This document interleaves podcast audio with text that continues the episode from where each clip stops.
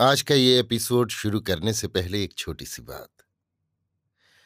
क्या आप भी अपना पॉडकास्ट बनाने की सोच रहे हैं? तो एंकर ट्राई कीजिए। ये पॉडकास्ट बनाने का सबसे आसान तरीका है। नंबर एक, ये फ्री है। नंबर दो, इसमें कई सारे ऐसे टूल्स हैं जो आपको अपने फ़ोन और कंप्यूटर पर रिकॉर्ड और एडिट करने की फैसिलिटी देते हैं। नंबर तीन आप अपने पॉडकास्ट को डिस्ट्रीब्यूट भी कर सकते हैं, जिससे इसे स्पॉटिफाई और दूसरे प्लेटफॉर्म पर सुना जा सके। तो डाउनलोड कीजिए फ्री एंकर ऐप या विज़िट कीजिए एंकर डॉट एफ़ पर अपना पॉडकास्ट स्टार्ट करने के लिए। ये तो थी एक छोटी सी जानकारी, और अब शुरू करते हैं एपिसोड का सिलसिला। तो आज के एपिसोड में लीजिए सुनिए रविन्द्रनाथ टैगोर के लिखे उपन्यास, गोरा के पैंतालीसवें भाग को मेरी यानी समीर गोस्वामी की आवाज़ में। स्वप्न में भी विनय को इस बात की आशंका न थी कि इष्टमित्र और अतिथि की भांति जहाँ मैं नित्य बेखट के जाता आता हूँ, वहाँ एक ऐसा सामाजिक ज्वालामुखी पहाड़ छिपा है, जो किसी समय भयंकर गोले बरसावेगा। जब वो पहले आरंभ में परेश बाबू के घर में उनके परिवार के लोगों से मिलने जाता था, तब उसके मन में बड़ा संकोच होता था। उसे ये ठीक ठीक मालूम न था कि मेरे अधिकार की सीमा कहाँ तक है। इसलिए वो फूंक फूंक कर पैर रखता था। उसके जी में बराबर डर लगा रहता था कि मुझसे कोई काम अनुचित न हो पड़े। क्रमशः जब उसका भय दूर हो गया, तब उसके मन से सब तरह की झिझक हट गई। आज जब उसने इकाई की बात सुनी कि मेरे व्यवहार से ललिता को समाज के लोगों के सामने निंदित होना पड़ा है, तब विनय का माथा ठनका। उसके शोभ का एक विशेष कारण यह भी था कि वो स्वयं जानता था, ललिता के संबंध में उसके भाव साधारण बंधुत्व की सीमा पार करके कहीं आगे बढ़ गए थे और वर्तमान परिस्थिति में दोनों समाजों का विभेद देखते हुए इसे वो मनी मन अपना अपराध ही समझता था। उसने अनेक बार सोचा था इस परिवार में विश्वस्त अतिथि के रूप में आकर वो अपने ठीक स्थान पर नहीं रह सका। एक स्थल पर वो कपट कर रहा है और उसके मन का भाव इस परिवार के लोगों पर ठीक ठीक प्रकट हो जाने पर उसको लज्जित होना पड़ेगा। एक दोपहर को बरदा सुंदरी ने चिट्ठी लिखकर विनय को बुलाकर पूछा, विनय बाबू, आप तो हिंदू हैं? विनय के हाँ कहने पर फिर उसने पूछा, हिंदू समाज को तो आप छोड़ ना सकेंगे?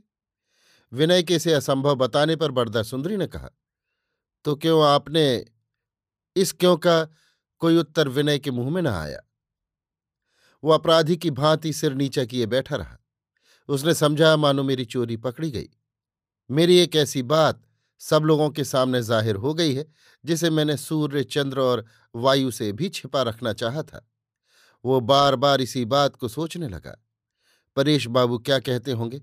ललिता अपने मन में क्या कहती होगी और सुचरिता ही मुझे कैसा समझती होगी? देवदूतों की किसी भूल के कारण इस स्वर्गलोक में उसे थोड़े दिन स्थान मिल गया था। आज अपने अनधिकार प्रवेश की शर्म का बोझ सिर पर लाद कर उसे यहाँ से निर्वासित हो जाना होगा। इसके बाद परेश बाबू के कोठे का दरवाज़ा पार करते ही उसने ललिता को देखा, जिससे उसकी इच्छा हुई कि ललिता से इस अंतिम समय मिल लूँ और विदा के इस समय उसके आगे अपमान का बोझ सिर पर लेकर पूर्व परिचय के संबंध सूत्र को अच्छी तरह तोड़कर ही जाऊँ। किंतु किस तरह इसमें सफलता होगी, इसका एक भी उपाय उसे न सूझा। इससे वो ललिता के मुँह की ओर देखे बिना ही चुपचाप हाथ जोड़कर चला गया। अभी उस दिन विनय परेश के परिवार के बाहर ही तो था। आज फिर वो वैसे ही बाहर आ खड़ा हुआ। लेकिन कितना अंतर! यही बाहर आज इतना सूना क्यों है? उसके पहले जीवन में तो कोई कमी नहीं हुई। उसके गोरा, उसकी आनंदमयी तो वही है। फिर भी उसे लग रहा था, मानो वो जल से बिछड़ी हुई मछली है। किसी और उसके जीवन का कोई अवलंबन उसे नहीं दिख रहा था। घरों से पटे हुए इस शहर के भीड़ भरे राजपथ पर सर्वत्र विनय को अपने जीवन के सर्वनाश का एक धुंधला पीला चेहरा दिखने लगा। इस विश्वव्यापी सन्नाटे और सूनेपन से वो स्वयं चकित हो गया। क्यों और कब ऐसा हुआ? क्यों कर ये संभव हुआ? यही प्रश्न वो एक हृदयहीन निरुत्तर शून्य से बार बार पूछने लगा। विनय बाबू? विनय बाबू? विनय ने पीछे मुड़कर देखा। सतीश था। विनय ने उसे गले से लगा लिया। बोला, क्यों भाई? क्या है बंधु? विनय का स्वर भर्रा उठा था।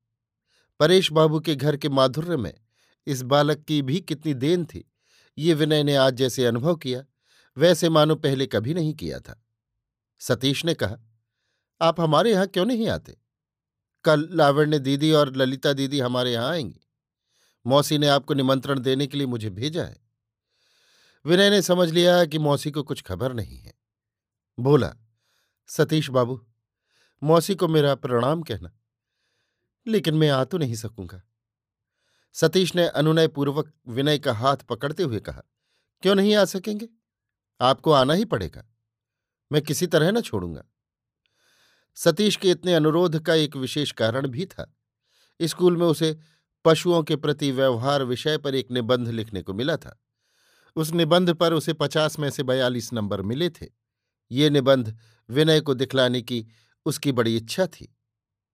विनय बड़े भारी विद्वान और समझदार हैं। ये वो जानता था। उसे निश्चय था कि विनय जैसा रसज्ञ आदमी ही उसके लेख का ठीक मूल्य समझ सकेगा। विनय यदि स्वीकार कर लेगा कि उसकी रचना श्रेष्ठ हुई है तो अरसिक लीला के सतीश की प्रतिभा के बारे में अवज्ञा प्रकट करने पर स्वयं उसी की हँसी होगी। निमंत्रण उसी ने मौसी को कहकर भिजवाया था। जिस समय विनय उसके लेख के विषय में अपनी राय प्रकट करे, उस समय उसकी दीदियाँ वहाँ उपस्थित हों। यही उसकी इच्छा थी। विनय किसी तरह निमंत्रण पर नहीं आ सकेगा, ये सुनकर सतीश बिल्कुल मुरझा गया। विनय ने उसके गले में बाह डालकर कहा, सतीश बाबू, तुम ही हमारे घर चलो। सतीश का लेख उसकी जेब में ही था, इसलिए विनय का निमंत्रण वो अस्वीकार न कर सका।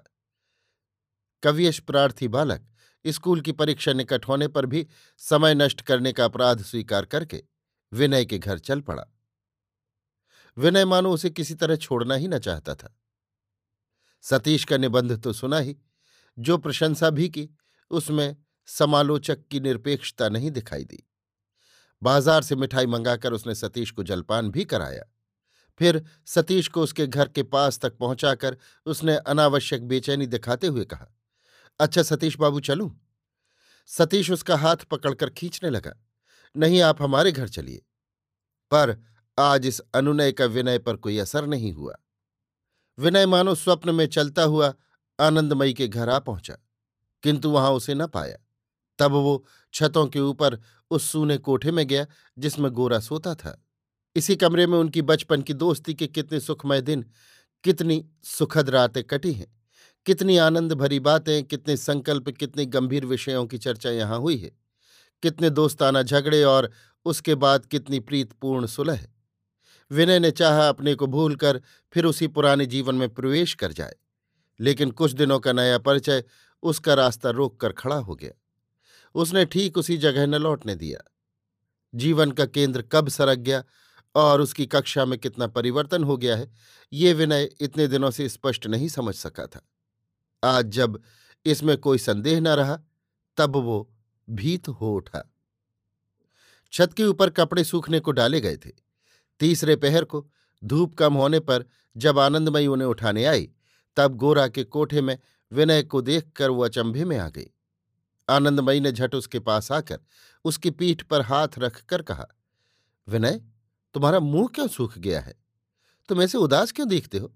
ठीक ठीक कहो बेटा। विनय उठ बैठा और बोला, माँ, मैं जब पहले परेश बाबू के घर आने जाने लगा, तब गोरा को मेरा वहाँ आना जाना अच्छा न लगता था। वो मुझ पर क्रोध करता था। उसके क्रोध को मैं तब अयुक्त समझता था, किंतु उसका क्रोध अयुक्त नहीं था। मेरी ही मूर्खता थी।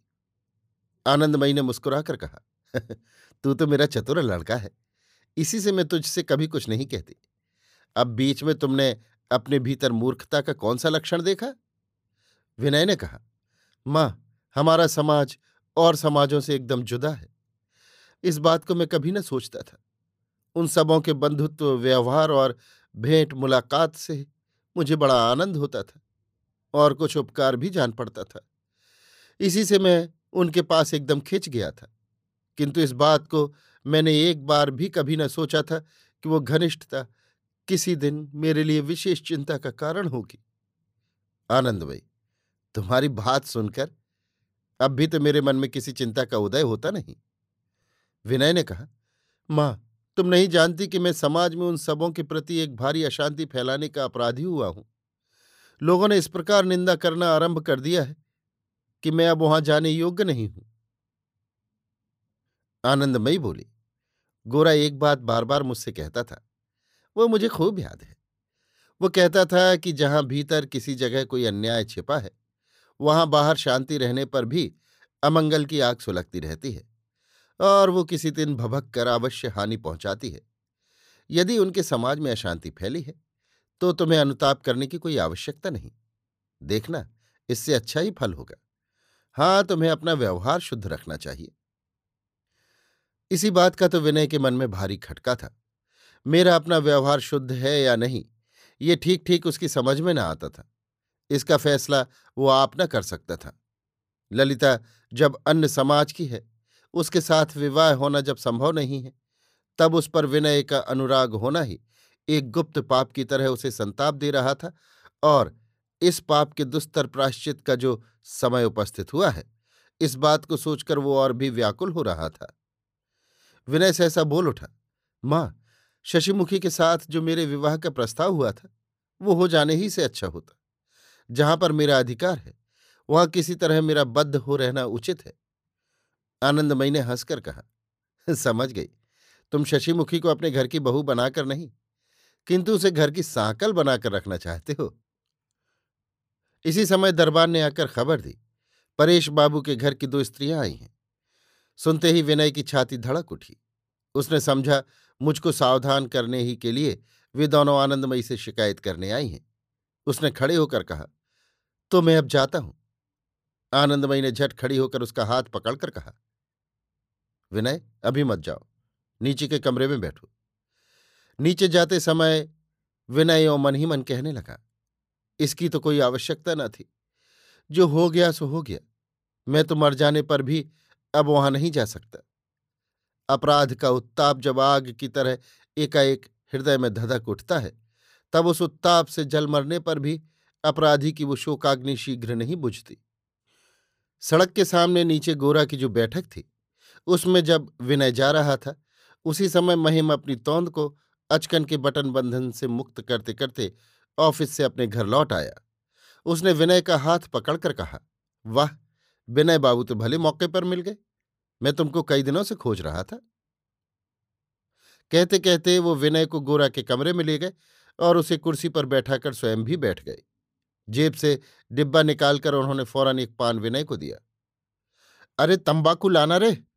कि हाँक लगाकर उन्होंने फ़ौरन काम की बात उठाई। पूछा, उस मामले का क्या तय हुआ? अब तो विनय का भाव पहले से बहुत कोमल दिखाई पड़ा। यद्यपि विशेष उत्साह लक्षित न हुआ, तथापि ये भी नहीं कि बात टाल देने की कोई चेष्टा दिखाई दी हो। तब महिम ने एक बारगी विवाह का दिन मुहूर्त पक्का करना चाहा। विनय ने कहा, गोरा आले।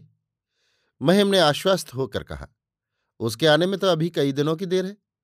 अच्छा कुछ जलपान करोगे तो मंगाऊं। कहो, क्या कहते हो? विनय से जलपान का आग्रह कर चुकने पर महिम अपनी शुद्धा निवारण करने घर के भीतर गया। गोरा की टेबल पर से कोई किताब खींचकर विनय उसके पन्ने उलटने लगा। नौकर ने आकर कहा, माँ बुलाती हैं। विनय ने पूछा, किसको? नौकर ने कहा, आपको। विनय, वहाँ और लोग हैं? नौकर, जी हाँ। विनय ऐसे ही ऊपर चला जैसे परीक्षा भवन की ओर जाते हैं। कमरे के दरवाजे तक पहुंचकर वो कुछ इधर उधर कर ही रहा था कि सुचरिता ने सदा की भांति सहज, सौहार्द भरे, स्निग्ध स्वर से कहा, आइए विनय बाबू। ये सुधा सिंचित स्वर सुनकर विनय ने मानो आशातीत धन पाया। विनय जब घर के भीतर आया तब उसको देखकर सुचरिता और ललिता को बड़ा आश्चर्य हुआ। उन्होंने सोचा कि विनय को न जाने क्या हो गया है। जिसका चिन्ह इस थोड़े ही समय में उसके चेहरे पर झलकने लगा है। जैसे किसी सरस, श्यामल खेत पर टिड्डी दल के उतर पड़ने से वो सूख जाता है, उसी खेत की तरह विनय का साहस मुख फीका हो गया है। ललिता के मन में वेदना और करुणा के साथ साथ कुछ आनंद का आभास दिखाई दिया। और दिन होता तो ललिता एकाएक विनय के साथ बात न करती, किंतु आज जैसे ही विनय घर में आया, वैसे ही उसने कहा, विनय बाबू आपसे एक बात का विचार करना है। विनय के हृदय में ये शब्द आनंद के रूप में लहराने लगा। वो मारे खुशी के भौचक सा हो रहा। उसकी मुरझाई हुई आशालता ललिता के शीतल वाक्य जल से एकाएक लहलहा उठी। विनय के उदास चेहरे पर तुरंत प्रसन्नता की झलक दिखाई देने लगी। ललिता ने कहा, हम कई बहनें मिलकर एक छोटी सी कन्या पाठशाला खोलना चाहती हैं। विनय ने उत्साहित होकर कहा, कन्या पाठशाला स्थापित करना तो बहुत दिनों से मेरे जीवन का एक संकल्प है। ललिता, आपको इस कार्य में हमारी सहायता करनी पड़ेगी। विनय, मुझसे जहाँ तक हो सकेगा पीछे न हटूँगा। ललिता, हम लोगों को ब्राह्म समझकर हिंदू लोग हमारा विश्वास नहीं करते। इस विषय में आपको कुछ भार अपने ऊपर लेना होगा। विनय ने प्रसन्न होकर कहा, आप अंदेशा न करें, मैं वो भार लेने को तैयार हूँ। आनंदमयी हाँ ये अवश्य भार लेगा। लोगों को बातों में भुलाकर वश में कर लेना, ये खूब जानता है। ललिता, पाठशाला का काम किस नियम से करना होगा? उसके लिए क्या सामान दरकार है? समय नियत करना, क्लास बंदी करना, किस क्लास में कौन सी किताब पढ़ाई जाएगी? ये सब काम आप कीजिएगा। ये सब काम तो विनय के लिए कुछ कठिन नहीं है, किंतु वो कुछ सोचकर एकाएक ठिठक गया। बरदा सुंदरी ने जो अपनी लड़कियों के साथ उसे मिलने को मना कर दिया है और समाज में उन सबों के विरुद्ध जो आंदोलन हो रहा है, इसकी कुछ भी खबर क्या ललिता को नहीं है? ऐसी हालत में विनय यदि ललिता का अनुरोध रखने की प्रतिज्ञा करे तो वो अन्याय या ललिता के लिए अनिष्ट तो न होगा। ये प्रश्न उसे आघात पहुँचाने लगा। इस ओर ललिता यदि किसी शुभ कार्य में उससे सहायता की प्रार्थना करे तो उस अनुरोध का यथासाध्य पालन करना विनय अपने जीवन का उद्देश्य समझेगा। ललिता की बात से सुचरिता को भी बड़ा आश्चर्य हुआ। स्वप्न में उसे इसकी भावना न थी कि ललिता एकाएक इस तरह विनय से कन्या पाठशाला के लिए अनुरोध करेगी। एक तो विनय के विषय में समाज में चारों ओर घोर आंदोलन हो रहा है। उस पर फिर ऐसा बर्ताव। ललिता सब बातें जानबूझकर अपनी इच्छा से ऐसा काम करने की उद्दत हुई है, ये देख सुचरिता डर गई। ललिता के मन में विद्रोह का भाव जाग उठा है, ये वो समझ गई। किंतु क्या बेचारे विनय को इस विद्रोह में सम्मिलित करना उचित है? सुचरिता अपने मन के आवेश को न रोक सहसा बोल उठी। इस विषय में एक दफे पिताजी से सलाह कर लेना आवश्यक है। सुचरिता ने जो चतुराई के साथ इस प्रस्ताव में बाधा डाली, वो विनय समझ गया। इससे उसके मन की आशंका और भी बढ़ गई। ये बात भली भांति जान पड़ी कि जो संकट हुआ है, उसे सुचरिता जानती है और ललिता से भी वो छिपा नहीं है। तब ललिता क्यों इस तरह करती है? कुछ भी स्पष्ट ज्ञान नहीं होता। ललिता ने कहा, पिताजी से तो पूछना ही होगा। विनय बाबू राज़ी हो तो पिताजी से पूछ लूँगी। वे कभी आपत्ति न करेंगे। उन्हें भी हमारे इस विद्यालय में योग देना होगा। आनंदमयी की ओर देखकर कहा, आपको भी हम न छोड़ेंगे। आनंदमयी ने हंसकर कहा, मैं तुम्हारे स्कूल में झाड़ बुहार आऊँगी। इससे अधिक काम मेरे द्वारा और क्या होगा? विनय ने कहा यही यथेष्ट होगा। स्कूल एक बार की स्वच्छ हो जाएगा। सुचरिता और ललिता के चले जाने पर विनय एकाएक पैदल ही ईडन गार्डन की ओर चल दिया। महिम ने आनंदमयी के पास आकर कहा, विनय, मेरे उस प्रस्ताव पर बहुत कुछ राज़ी हो गया है। अब जहाँ तक हो सके शीघ्र काम कर लेना अच्छा है। आनंदमयी ने विस्मित होकर कहा, क्या कहते हो? विनय फिर कब राज़ी हुआ? मुझसे तो उसने कुछ नहीं कहा। महिम आज ही मेरे साथ उनकी बातचीत हो गई है। वो कहता है, गोरा के आने पर मुहूर्त स्थिर किया जाएगा। आनंदमयी ने सिर हिलाकर कहा, महिम, मैं तुमसे कहती हूँ, तुमने ठीक नहीं समझा। महिम, मेरी बुद्धि चाहे जितनी मोटी हो, किंतु सीधी बात समझने के योग्य मेरी उम्र ज़रूर हुई है, ये तुम निश्चय जानो। आनंदमयी, मैं जानती हूँ तुम मुझ पर क्रोध करोगे, किंतु इस बात में ज़रूर कोई बखेड़ा खड़ा होगा। महिम ने मुँह लटका कर कहा बखेड़ा खड़ा करने से ही खड़ा हो जाता है। आनंदमयी, महिम तुम जो कहोगे सब सहूँगी। किंतु जिस बात से कोई उपद्रव होगा, मैं उसमें शामिल न हो सकूँगी। ये केवल तुम्हारी ही भलाई के लिए है। महिम ने रुष्ट होकर कहा, मेरी भलाई की सोचने का भार यदि मेरे ही ऊपर रहने दो तो तुम्हें कोई बात सोचने समझने की आवश्यकता न पड़े और मेरा भी इसी में भला होगा। बल्कि शशिमुखी का ब्याह हो जाने पर फिर जहाँ तक तुमको हो सके मेरी भलाई की चिंता करना। कहो, क्या कहती हो? आनंदमयी ने इसका कुछ उत्तर न दे, एक लंबी सांस ली। महिम पॉकेट से पान का डब्बा निकालकर उसमें से एक बीड़ा पान ले, मुँह में रख, चबाते चबाते चला गया। अभी आप सुन रहे थे रविन्द्रनाथ टैगोर के लिखे उपन्यास, गोरा के पैंतालीसवें भाग को मेरी यानी समीर गोस्वामी की आवाज़ में।